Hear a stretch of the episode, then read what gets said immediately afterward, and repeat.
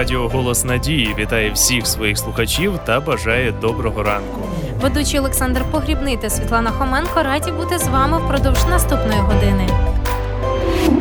Wake up! Сьогодні з рубрикою Wake up Календар ви дізнаєтеся, коли була відкрита перша школа у США. У Wake up навчання поговоримо про роль жінки у суспільстві та у сім'ї. У Wake up стосунках поговоримо про маминих дочок. Розмова з нашим гостем на сьогодні буде музична, бо говоритимемо про хоровий спів. Чому сняться кошмари? Про це розкаже Wake up здоров'я. Wake up цікаво розкаже вам сьогодні про цікаві, подекуди дивні закони в інших країнах світу. Залишайтеся з нами. Wake up!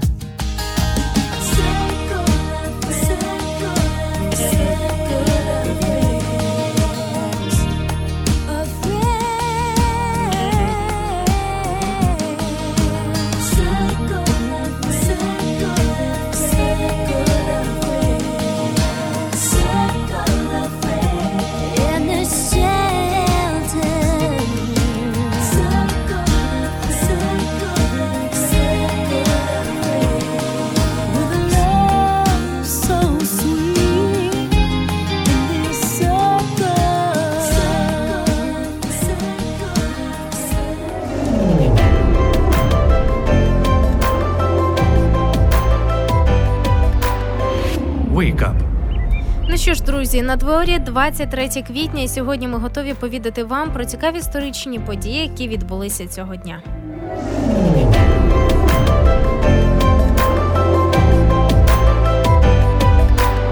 Вейкап календар. 23 квітня 1564 року вважається датою народження Вільяма Шекспіра, видатного англійського поета і драматурга, автора таких вічних творів, як Ромео і Джульєтта, Отелло, Гамлет та багатьох інших.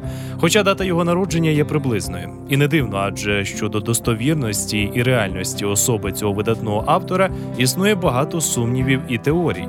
Прийнято вважати, що Шекспір помер цього ж дня 1616 року, але за юліанським календарем, чинним на той час, за григоріанським 3 травня. Цього дня 1605 року помер цар Борис Годунов і проголошений російським царем Федор Годунов, сина Бориса і Марії Григорівни, дочки Малюти Скуратової. Царювання 16-річного Федора увійшло в історію як найкоротше в Росії. Тривало воно лише 49 днів. Федір Годунов був арештований і задушений перед вступом до Москви війська Лжедмитрія. А перед цим встиг затвердити першу власне російську карту Росії. 23 квітня 1635 року у Бостоні заснована перша в США публічна школа, що є аналогом нашої державної школи і фінансується з державного бюджету Сполучених Штатів Америки. Сьогоднішній день є днем народження Григорія Ващенка, українського педагога, професора та громадського діяча. Григорій Григорович Ващенко, уродженець Полтавщини, народився 23 квітня 1878 року в селі Богданівці Полтавської губернії.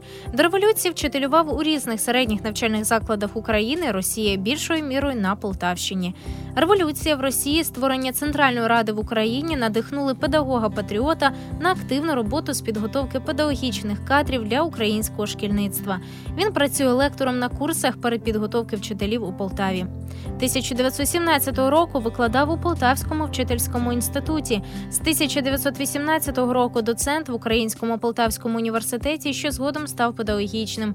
А з 1927 року професор, керівник кафедри педагогіки в цьому ж закладі. 1933 року Ващенка звинуватили у буржуазному націоналізмі. Книгу було вилучено з усі бібліотека. Його самого звільнили із інституту.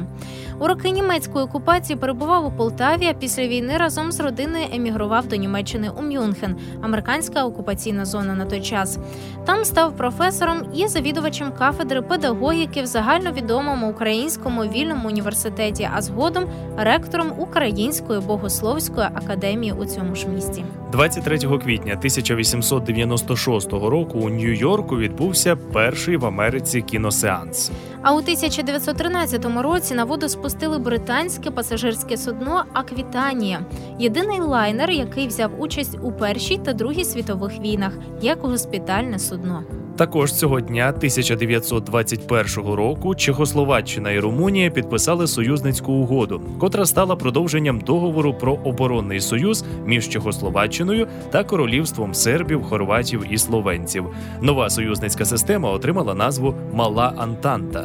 А у 1959 році створено спілку журналістів України. У системі радянських організацій спілка журналістів України належала, на відміну від масових профспілок, до групи так званих громадських творчих спілок. Працівники преси входили до профспілки працівників культури. На чолі спілки журналістів України стояло республіканське правління. В областях діяли відділи спілки в окремих редакціях газет, радіо, телебачення, первинні організації. За офіційними даними, спілка журналістів РСРСР налічувала в Україні понад 7 тисяч членів, тобто менше ніж половина всіх професійних журналістів, які працювали в УРСР. Постановою Кабінету міністрів УРСР у 1998 році їй надано статус національної. Саме 23 квітня 1964 року в радянському союзі утворено фірму грамофонних платівок Мелодія. А цього дня, у 1985 році, у Пекіні відкрився перший у комуністичному Китаї ресторан швидкого харчування Макдональдс.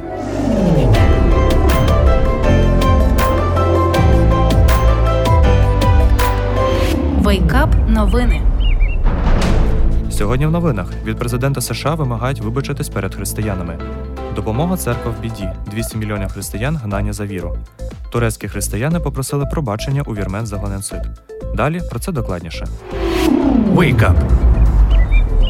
Американський центр закону і правосуддя став ініціатором петиції, в якій вимагають від президента США Барака Обами вибачитись за його невдалі коментарі з приводу християн.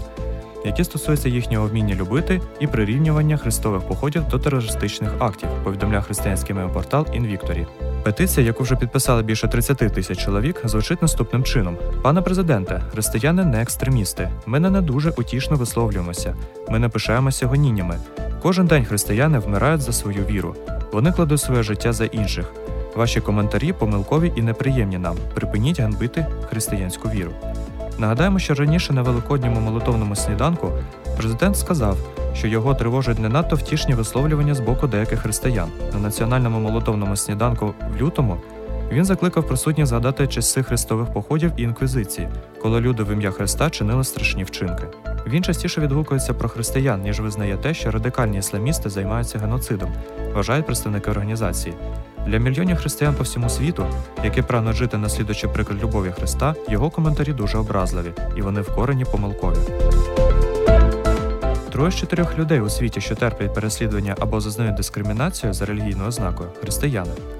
200 мільйонів християн піддаються гонінням за віру, ще 50 мільйонів відчувають дискримінацію, говориться в доповіді про релігійну свободу 2014 року. Доповідь охоплює період з жовтня 2012 року з червня по 2014, повідомляє християнський новопортал Інвікторі. 81 країна з 196 41%, належить до країн, де рівень релігійної несвободи високий або середній. У 35 країнах 18%. Деякі релігійні питання викликають стурбованість. У 80 країн 41%. Систематичних або регулярних порушень релігійної свободи не виявлено. 20 країн відзначені в категорії високий рівень релігійних переслідувань. При цьому в Афганістані, Саудівській Аравії, Єгипті, Ірані, Іраку, Лівії, Мальдівах, Нігерії, Пакистані, Сомалі, Сирії, Судані та Ємені відповідальність за переслідування лежить на ісламістах. Азербайджані, Китаї, Північній Кореї, Ерітреї, М'янмі та Узбекистані на державних владах. Тільки в 6 з 196 проаналізованих країн відзначається поліпшення в ситуації з безпекою релігійних меншин Ірані, Об'єднаних Арабських Еміратах, Кубі, Катарі, Тайвані та Зімбабве. З країн Європи ситуація з релігійною свободою найгірша в Білорусі, становище погіршилося. Греції погіршився і в Росії становище не змінилося. З пострадянських країн релігійна свобода найбільше порушується в Азербайджані та Узбекистані, а також Казахстані, Киргизстані, Таджикистані та Туркменістані. З 10 по 13 квітня відвідали Вірменію турки-християни, які публічно попросили прощення від імені всього турецького народу за геноцид вірмен 1915 року. В рамках свого перебування в країні турки відвідали пам'ятник жертв геноциду. Протестантські християни Туреччини поставили біля пам'ятника квіти і за сльозами на очах знову попросили пробачення у вірменського народу. У невисаючого вогню пастори помолилися за вірменський і турецький народи. Під час бесіди з журналістами вони висловили своє співчуття і глибоку душевну біль, пов'язану зі злочином сторічної давності. За їх словами, вони молилися і продовжують молитися за вірменський народ, щоб надалі історія не повторювалась. Просимо вас простити нас за злочини наших предків. Пробачте і помоліться за Туреччину і за пробудження турецького народу, попросили пастори.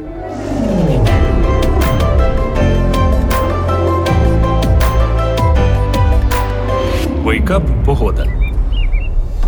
До вечора хмари, що панували в небі у Києві, весь день заберуться геть без опадів. Стопчик термометрів показуватимуть 7-13 градусів тепла. Нагадуємо, друзі, що для вас працюють номер контакт-центру 0800 30 20 20, а також електронна пошта контакт собачка hope.ua. Ставте свої запитання та висловлюйте побажання, а також замовляйте безкоштовні уроки по вивченню Біблії.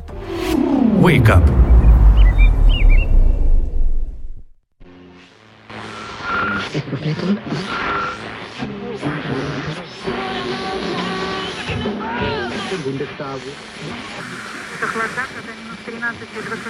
Лотереи. Раньше был доход.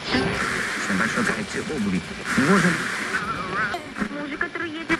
Доброе утро, страна. Ты пробудись от сна. Доброе утро, весна. Доброе утро. Доброе утро, земля, там наверху небеса, взлетная ждет полоса. Доброе утро. Ночь проходит, скоро день, оставляй в постели лень. Поднимайся и начни сначала. Если ты все потерял Есть начало всех начал. Не грусти, не все еще пропало. Тьма уйдет, наступит свет. Да победам бедам нет. И уже немного до рассвета закате дня допеть В жизни надо все успеть. Твоя песня до конца не спета. О-о. Доброе утро, страна И пробудись ото сна. Доброе утро,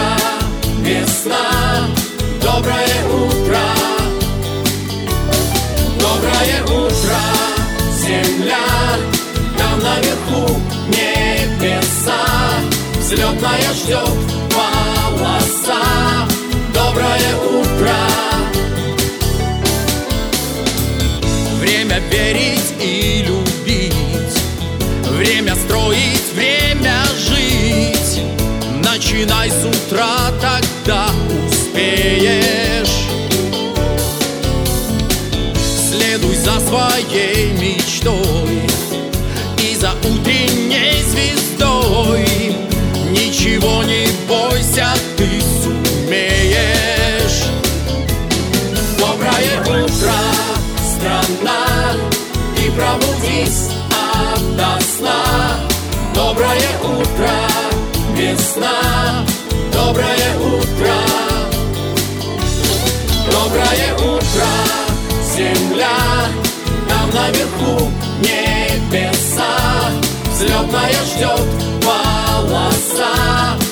Доброе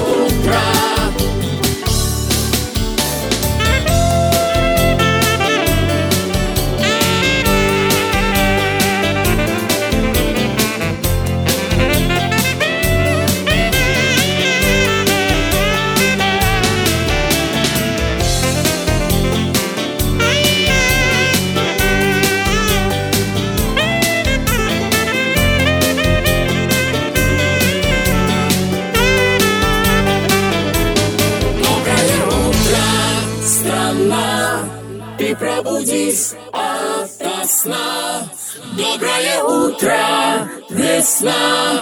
Доброе утро. Доброе утро, земля. Там наверху небеса. Взлетная ждет полоса. Доброе утро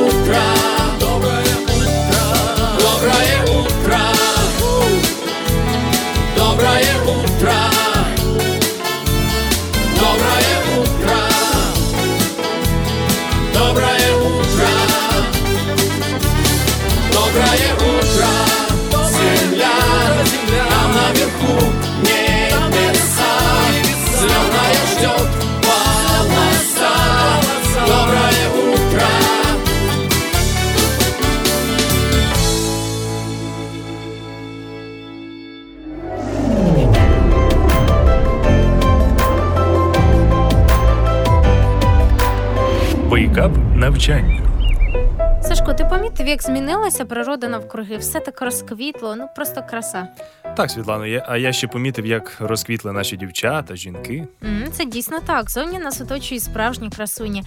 А якщо заглянути всередину? Я згоден, що сучасний світ з його спокусами доволі розбестив дівчат. Вечірки, клуби, паби, алкоголь і вседозволена тематика інтимного характеру виховує в сучасній молоді далеко не інтелігентів і не майбутніх матусь. Деяких взагалі важко назвати дівчиною, і навіть страшно уявити, що це майбутнє нашої нації. Читати книжки стало не модно, а розмовляти з людиною, яка не вміє ґрунтовно сформулювати свою думку та правильно висловити її, не виникає ніякого бажання. Потрібно не лише обмежуватись модним глянцем, але й робити кроки до самовдосконалення та розвитку через прочитану книгу. Бажано не пристрасні бульварні романи, а справжні твори світових класиків. Ще одна риса, яка псує образ сучасних дівчат, це нестриманість, що, на мою думку, виражається в нецензурній лайці. Для мене особисто це досить є непристойною поведінкою, неприйнятною така поведінка.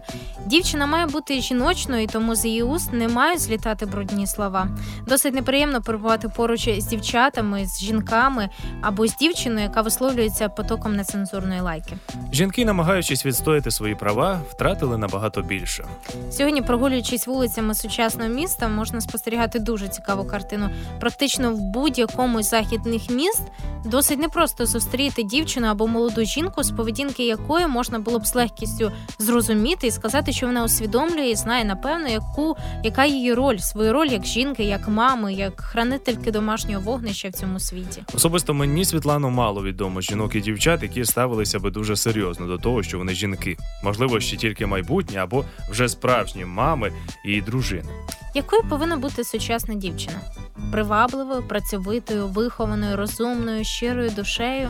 Дівчина або жінка повинна бути вихованою і інтелігентною. У її мові не повинно бути нецензурних виразів, брутальних слів.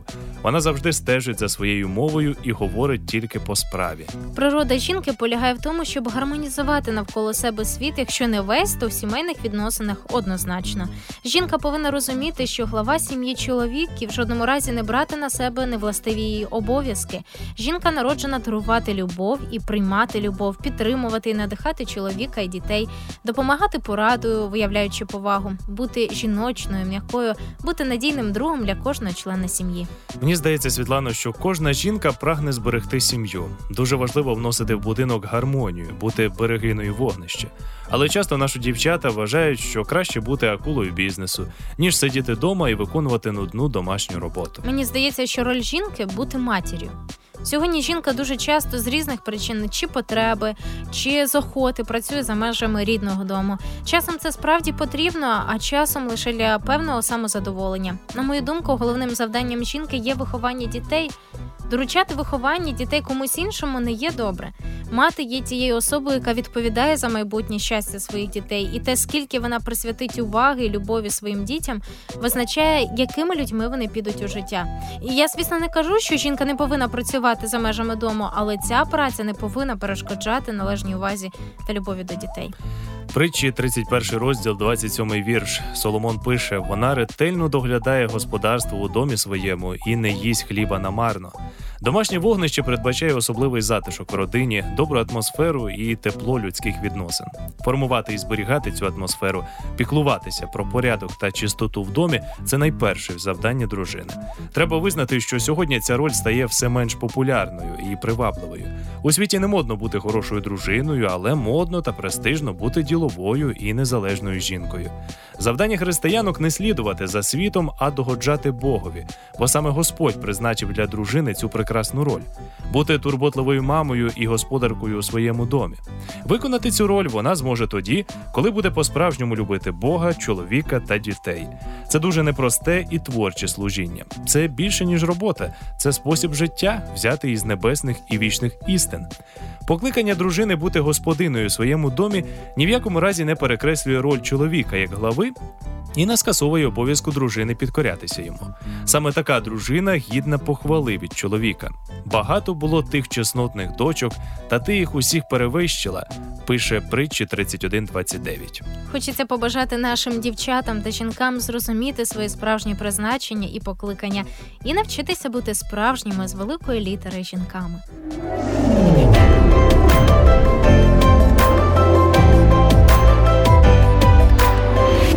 Wake up!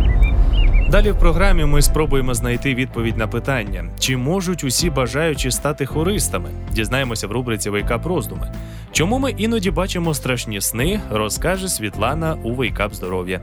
Декілька цікавих фактів про закони розкаже Wake up цікаве. Тож залишайтеся з нами, буде дійсно цікаво.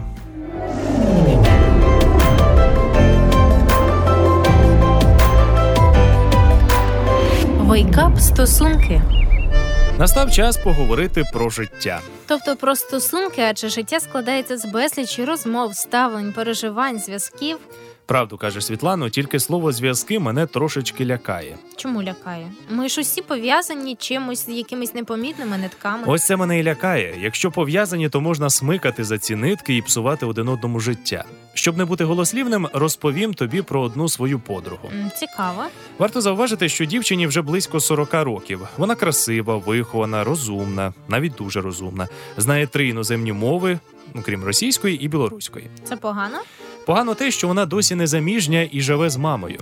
Ну і таке трапляється. Не всі ж виходять заміж у 18. Хм, з такою мамою, як у неї, заміж вона не вийде ніколи. Мама на доці.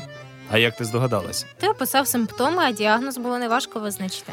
Я помітив один парадокс: якщо про хлопця говорять, що він мамин синочок, то це звучить, наче образа. А якщо дочку називають мамина доця, то це для мами, наче комплімент. Хоча я думаю, що це не менш жахливо і безперспективно. Перспективи тут є, однак про них ми поговоримо пізніше. Спершу варто змалювати портрет такої донечки. Можливо, дехто пізнає у цьому описі власні риси. Ну тоді почнемо з того, що маминих дочок, як і маминих синочків, зазвичай виховують нещасливі у сімейному житті мами. Причому у деяких родинах формуються цілі династії маминих дівчаток, кожна з яких вирощує собі подібну. Одним словом, мамина дочка це повністю залежна від мами людина. У таких родинах матері диктатори. Будь-яка спроба дочки висловити власну думку одразу присікається, тому що мама знає краще, а у тебе замало досвіду. Саме цю фразу донька може почути від мами не тільки у 10 років, але й у 50. І все це тому, що владні мамулі знаходяться у полоні всіляких фобій.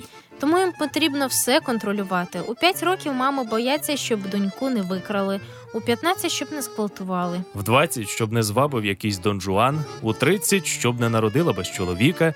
Звідси жорсткий контроль кожного погляду, кожної думки. Щоб все було добре, так як хоче мама. Ти права, Світлано. Взагалі у таких стосунках існує два варіанти розвитку відносин: мама м'який диктатор і мама тиран. Пояснюю, що м'який диктатор це делікатна і хитра мама, яка за допомогою лагідності робить з власної дочки кращу подругу і соратницю у протистоянні грубим волохатим істотам, тобто чоловікам. Ого, я так розумію, що чоловіків подібні жінки розглядають у якості біологічного продукту, який після народження дитини зникає з родини, наче не і не існував взагалі. Справді такі є. Зазвичай дівчатка з такими мамами почувають себе дуже комфортно, і це може тривати до кінця життя. Чого не скажеш про чоловіків, які волею долі потрапляють у цей жіночий капкан. Якраз з мамою м'яким диктатором вони туди хоч потраплять, а от з мамою Цербером до доньки пробитися дуже складно. Мама зробить все, щоб її, щоб до її дівчинки, яка постійно відчуває тиск і пригнічення, не прийшов ніякий визволитель. Складна доля у таких дівчат. Вони повинні нехтувати своїми власними інтересами заради мами, ні особистого життя, ні кар'єрного розвитку. Особисте життя інколи все ж таки влаштовується. Однак після місця мами у такому випадку займає чоловік тиран. З іншими типами поведінки мамині доці не знають, що робити. І що ж дійсно їм робити оцим нещасним дівчатам?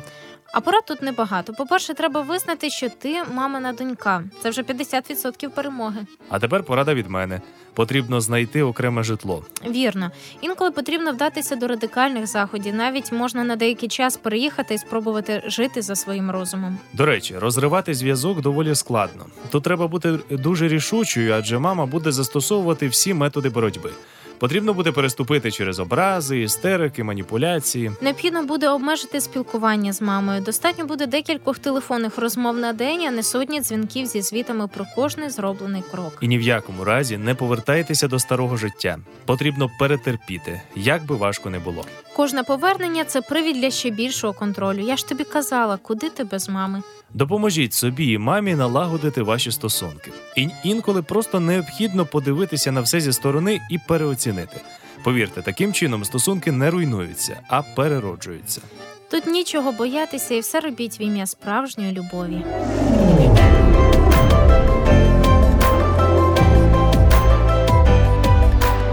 Wake up огляд.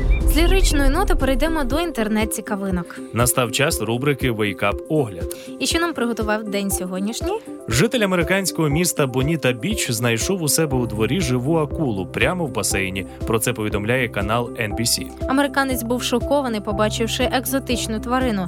За його припущеннями, акул, вірогідно, хтось підгодовує. Сусіди чоловіка на умовах анонімності поділилися з журналістами міркуваннями про те, що мешканці деяких прилеглих до океану будинків часто поводяться безвідповідально. Як з'ясувалося, вся справа в тому, що в прибережному районі Флориди житлові будинки знаходяться настільки близько до води, що їхні мешканці можуть фактично влаштовувати пляжі прямо на своєму задньому дворі. А риба починає мандрувати басейнами всього району. Пливеш собі у басейні, а потім клац, чиясь паща за спиною. Добре, що акулу помітили не під час водних процедур, а раніше. А тепер до інших подій. У російському регіоні Хакасія також вчасно врятували людей, але вже не від акул, а від пожежі. Рятувальниками виявились не працівники Міністерства надзвичайних ситуацій, а звичайні підлітки. 13-річна Аліна Гусакова вивела свою першу вчительку з палаючого будинку. А 14-річний восьмикласник врятував від пожежі жінку з дитиною. Підлітків нагородили медалями і запропонували вступити у виші МНС. Тож робіть добро, друзі, і в свій час отримаєте винагороду за нього. І наостанок команда шведських астрономів з технологічного університету Чалмерса виявила надзвичайно потужне магнітне поле в ядрі віддаленої галактики у безпосередній близькості від горизонту е, події надмасивної чорної діри. Про це повідомляє Уніан з посиланням на вісті.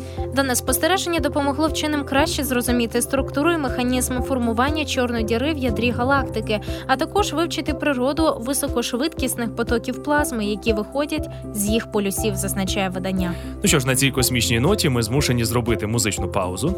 Обіцяємо, що наступні новини будуть не менш цікавими і захоплюючими. Залишайтеся з нами на хвилях радіо Голос Надії. Wake up!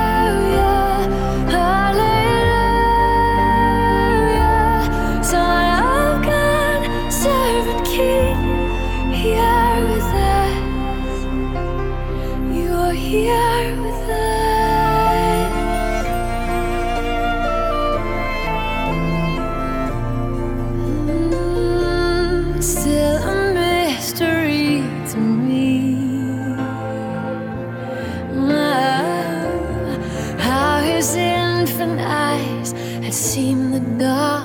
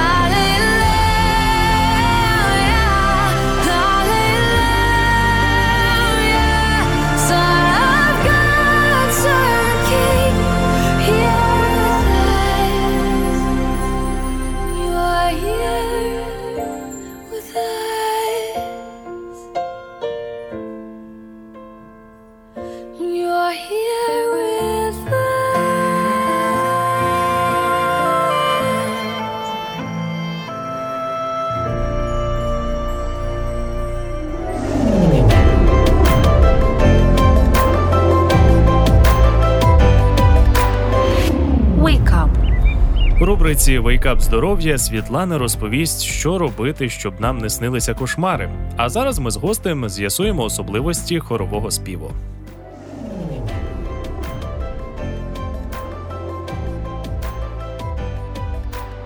Wake up роздуми. Друзі, у Wake up роздумах ми сьогодні поговоримо про що правильно про музику, зокрема про хоровий спів із диригентом, хору, музикантом Оленою Рощиною. Вітаю тебе, Лена, в нашій студії. Добрий день. Е, перше питання до тебе. Взагалі розкажи докладніше про себе, тому що ми знаємо про тебе тільки як про диригента хору, про музиканта, але хотілося б більше дізнатися твою музичну освіту, більше відносини твої з музикою.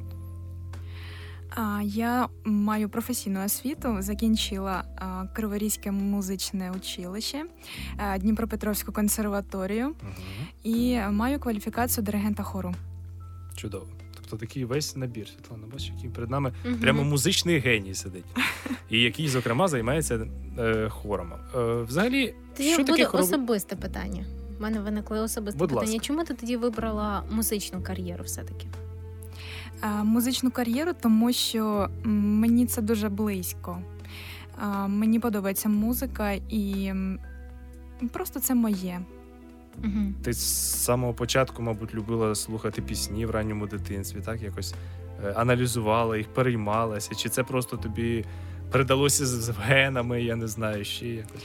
А, можливо, з генами також. Е, Я м, з двох років, а, коли почула першу пісню, то ну, з цього все почалося. Угу. Ну тоді скажи, будь ласка, що тобі більше подобається? Хоровий спів чи академічний, якщо правильно я поставила питання? А, Справа в тому, що хоровий спів і академічний спів, вони м, хори бувають різними Мгм. по своїй, е, Так, по розкажи своїй про це трішки, тому що у нас Сьогодні слухачі можуть в цьому да. не, не розбиратися І трошки, тему так само, саме як про ми. хоровий спів, Так, да, ми так. сьогодні говоримо. А якщо ми говоримо про академічний спів хоровий, е, то так, він такий є, і він дуже розповсюджений. Це характеризується більш е, таким. Взагалі, академічна манера, вона більш зібрана, більш е, структуро- структурована, Мгм. так, якщо можна сказати. Тому в нас академічний хор. Е, Ось так. Мгм. І тобі саме ти саме диригуєш цим академічним хором. Ти в ньому яку участь приймаєш, крім того, що ти диригент? Ти ще якось виконуєш якісь партії, можливо, сольні. Е, І сольні партії, і диригую, і допомагаю хористам розучувати партії. Мгм. Ну, взагалі, все, все, що Е, можна. А як вас багато людей там співає? І як давно це все існує? Люди не мають професійної освіти. Е, Це просто люди, яким подобається, які хочуть якось відволіктись від своїх повсякденних справ і приходять для того, щоб прославити Бога. Люди не мають е, ніякої ніякої професійної, як я вже сказала, да, е, освіти, Але при але цьому вони мають певні навички, так? для певні співу. навички є. Але такі є люди, які просто приходять і хочуть просто Своїм удосконалюватись, удосконалюватись так в цьому. Е, чи вдається тобі от якось знайти оту золоту середину між тим, що людина не професійна, і тим, щоб це було дійсно якісно? Ти якось займаєшся з цими людьми е, поглиблено, крім репетицій, можливо, якось е, підказуєш якісь вправи для виконання?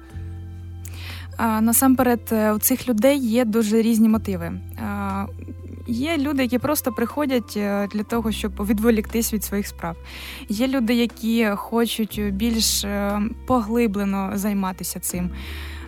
Тобто у кожного є свої якісь певні, певні мотиви. Мгм. І вже в залежності від цих мотивів я і формую певний, е, певний підхід, отак би я сказала. Ну тоді давай так. Людина хоче співати, у неї немає професійної освіти, але вона хоче співати у хорі. А, Реально це? Мені здається, що все реально в нашому А якщо в неї немає голосу, в неї немає м, слуху, Ні.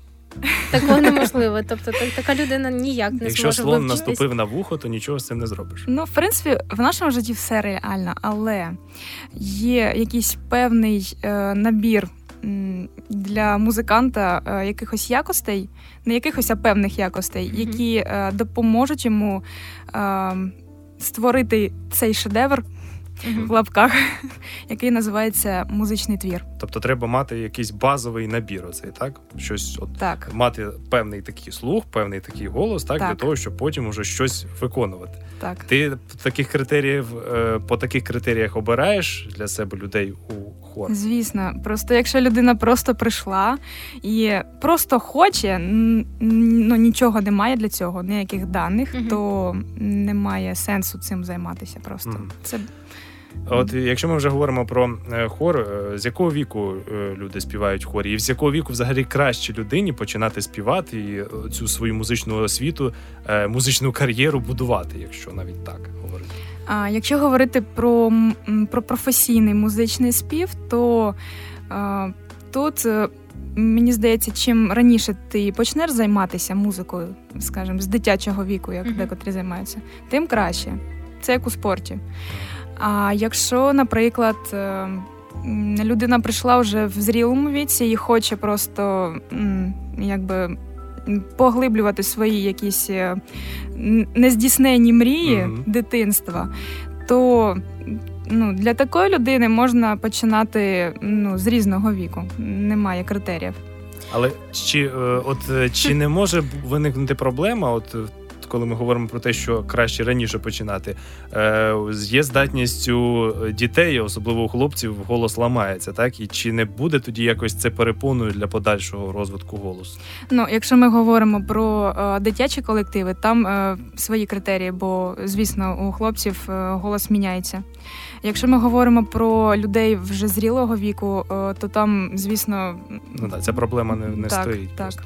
Тому Дивись, я не маю музичної освіти, я не вмію грати на фортепіано, але у мене є ну, палке бажання навчитись цьому. У моєму віці реально навчитись, взагалі людині дорослі, реально навчитись грати на фортепіано, співати, зокрема. грати на фортепіано е, можуть всі навчитися. Тобто в будь-якому віці. тут не потрібні якісь голосові дані. Е, Потрібно просто почуття ритму, Мгм. якісь е, певні такі е, нюанси, почуття музики, му- Мгм. музичність. Злиш- ну, мені здається, що це теж розвивається, якщо людина хоче. Як, що стосується голосу, то тут вже повинні якісь бути дані від природи. У нас ем, ти є диригентом християнського хору. Так. Християнський спів у церкві, зокрема, і християнський хор відрізняється від е, хору там.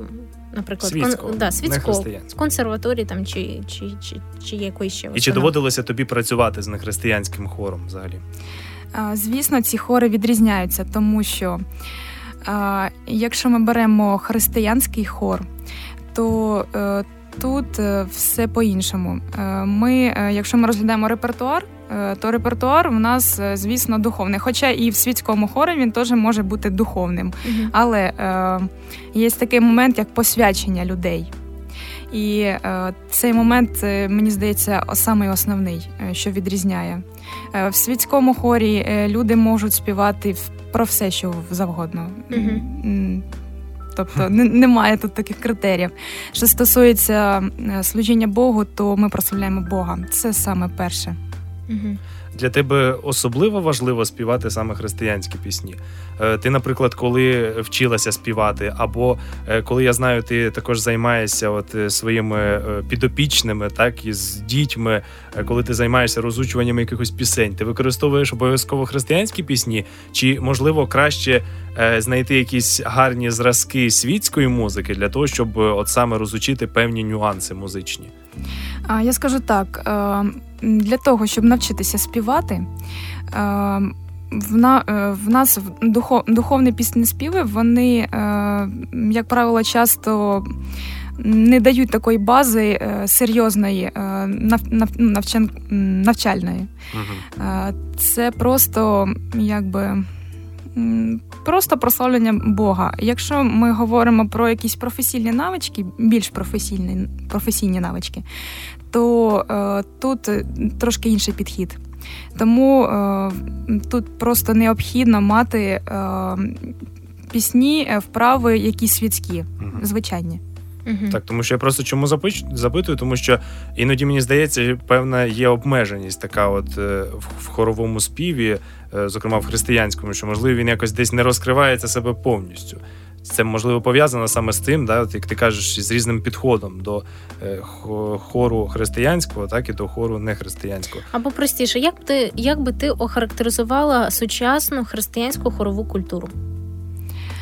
А, Чи має да, чи як вона, чи має вона взагалі подальший розвиток, е, тому що мало людей, які дуже люблять хор.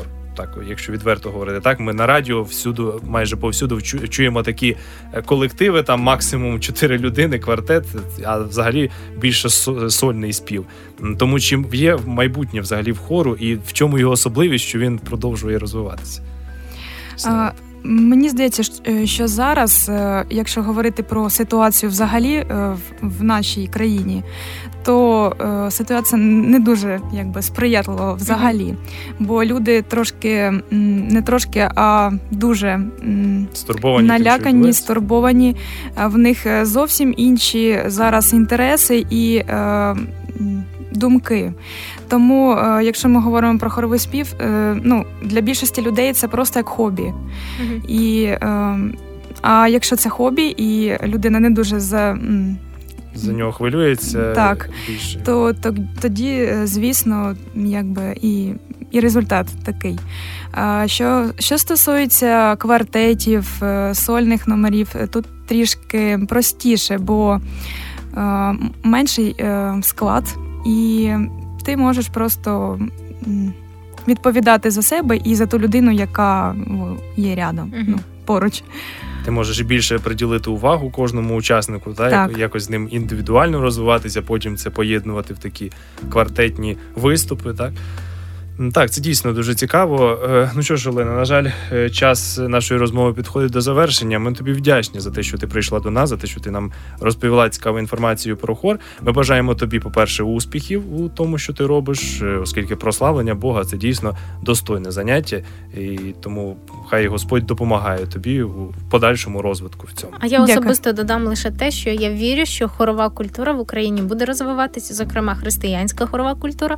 І так як ти сказав, Олександр, що в нас е, зараз не популярний хори. Насправді я вірю, що є люди, які слухають хор, які співають у хорі і будуть співати надалі. Власне, я тобі також бажаю побільше хористів у твоєму хорі і Божих благословень. Дякую. Дякую дуже. Нагадуємо вам, шановні друзі, що сьогодні ми говорили про хоровий спів із Оленою Рощиною, диригентом хору, також е, гарним музикантом. Е, Прославляйте Бога, друзі, також і в хоровому співі, в індивідуальному співі, і також пізнавайте більше про Бога, читайте Біблію, читайте уроки із вивчення Біблії, які ви, до речі, можете замовити у контакт-центру, е, написавши йому за е, електронною адресою контакт.sobachka.hope.ua, а також зателефонувавши за номером 0800 30 20 20. Ми чекаємо на ваші листи та відгуки. Wake Up.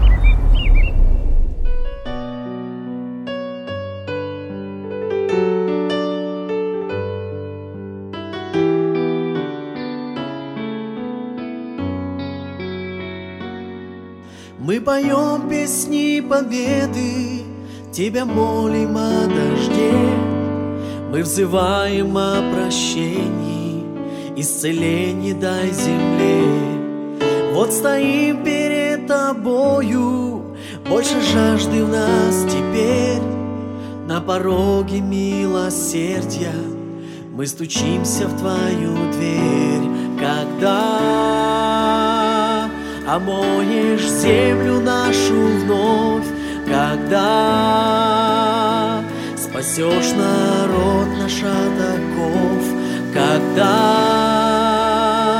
прославишь имя свое в нас, когда наш плач утешишь, радость дашь, когда.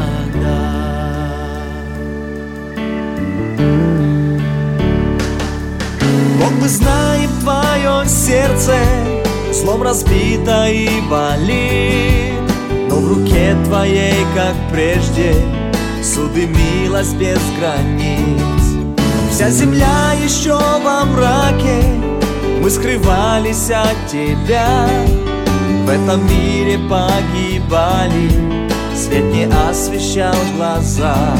Когда омоешь землю нашу вновь, когда спасешь народ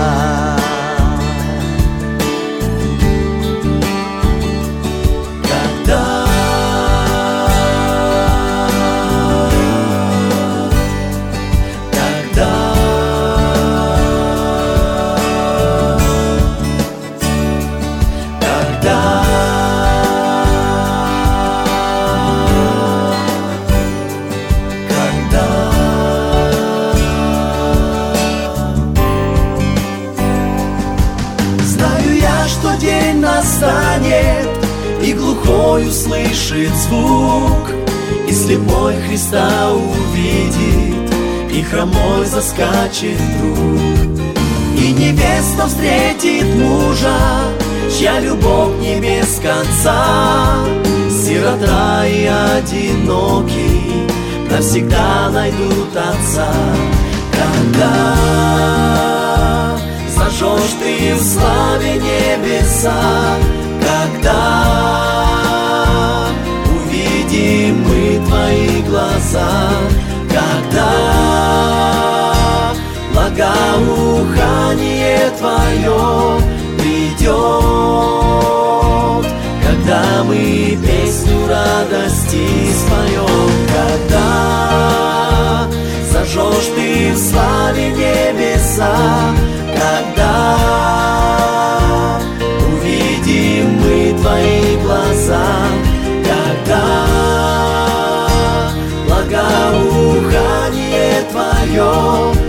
придет,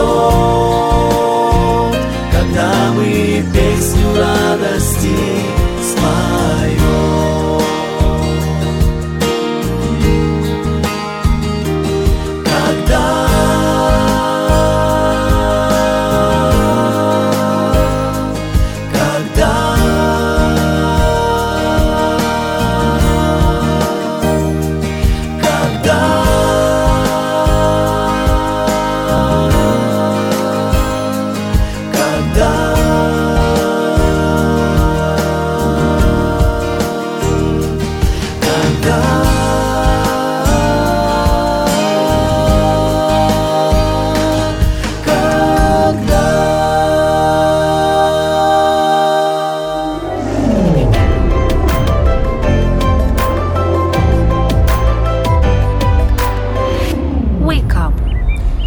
Залишайтеся з нами, друзі. Зовсім скоро ми розкажемо про незвичайні закони, які існують в країнах світу. А прямо зараз слухаємо поради про здоров'я.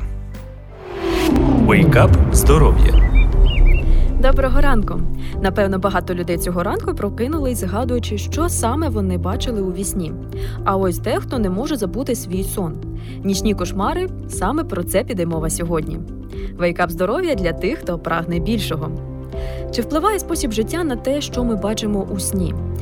Чим сучасна людина може собі допомогти, щоб її сни не перетворювалися на фільм жахів? Разом з вами спробуємо знайти відповідь на ці запитання. Статистика свідчить про те, що нічні кошмари це досить розповсюджене явище. За все життя практично кожна людина, хоч раз прокидалася, як кажуть, у холодному поті.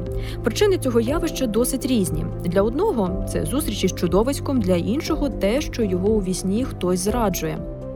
Цікаво те, що наш мозок переробляє за ніч наші думки, почуття, враження, які ми набули за день, і вони можуть залишатися десь на підсвідомості і випливати як нічні кошмари. Звідси перше правило: якщо людина полюбляє гратися у бойовики на комп'ютері або дивитися фільми жахів, то вона частіше за інших буде бачити такі сновидіння. Особливо це стосується дітей та підлітків. Відомий американський лікар Вернон Фостер звертає увагу ще на одну причину жахливих снів так званий кофеїнізм. Деякі люди вважають, що немає жодного зв'язку між горнятком кави і жахливим монстром у вісні. На жаль, це дуже серйозно. Усім відомо, що кофеїн викликає залежність. Людина починає збільшувати кількість випитих горняток кави або робить її більш міцнішою. Ось і розвивається так званий кофеїнізм, який є різновидністю неврозу страхів. Характерне відчуття тривоги та неспокою, періодичні головні болі. А на такому фоні нічні кошмари не таке вже й рідкісне явище. Тому, друзі, якщо ви бажаєте спати більш-менш спокійно, то не дивіться фільми жахів, не грайте у подібні комп'ютерні ігри. Залиште пити каву та кавовмісні напої. Вчені довели, що жахи вночі бентежать нас частіше, коли рівень глюкози у крові дуже низький. Як не дивно, такий стан може бути тоді, коли людина дуже полюбляє ласувати солодким. Здавалося б, навпаки, чим менше їси солодощів, тим більш низький рівень цукру і високий рівень нічних кошмарів як наслідок. Це дивно, але факт. Справа в тому, що ті, хто полюбляє солодке, привчають свою підшлункову залозу реагувати досить бурхливо. Коли ми повечеряли солодким, то вуглеводи цукру, цукерок, меду і так далі швиденько перетворюються у глюкозу та всмоктуються у кров. Рівень глюкози в крові швидко зростає. Наша підшлункова отримує наказ виробити багато інсуліну. Щоб знизити цей, як ми кажемо, цукор у крові, точніше, рівень глюкози. І саме коли ми вже відпочиваємо у ліжку, рівень глюкози значно понижується завдяки роботі інсуліну. А на сон жахів достатньо навіть кілька хвилин. Деякі ліки також можуть провокувати це явище, тому треба ретельно перевірити свій спосіб життя та виключити все те, про що тільки що йшлося. На жаль, кошмари можуть бути проявом психічних розладів, коли треба звернутися за допомогою до психіатра. Від себе я ще додам: уникайте пізньої вечері і пийте достатньо води. Хай вам щастить, до зустрічі в ефірі.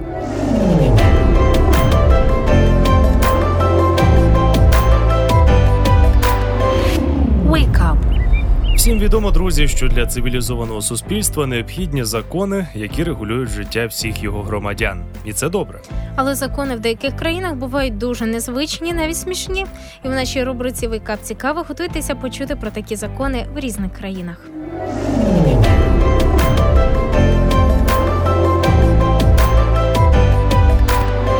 Вейкап цікаве.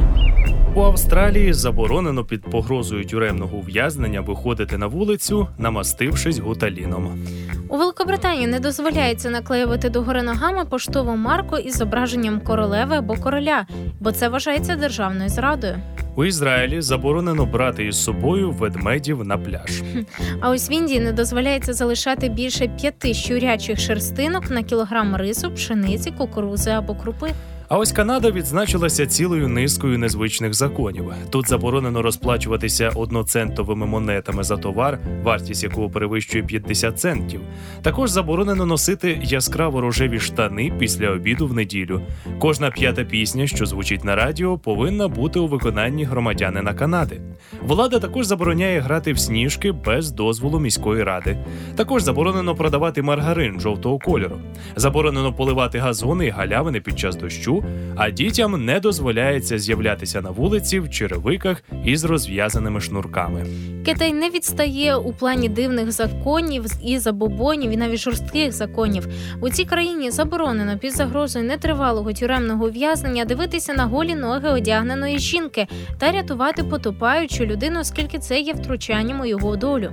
Жінка, що має двох синів, повинна бути в примусовому порядку піддана стерилізації, а вчитися в коледжі дозволено тільки кмітливим молодим людям. А от у Саудівській Аравії головні дороги дубльовані. По основних можна їздити тільки правовірним, дублер для невірних. За порушення серйозний штраф. У Таїланді водієві, перебуваючи за кермом автомобіля, не дозволяється бути одягненим не в сорочку. Також заборонено виходити з будинку без нижньої білизни. Наступати на національну валюту також неприпустимо, адже на ній зображений король. Wake up!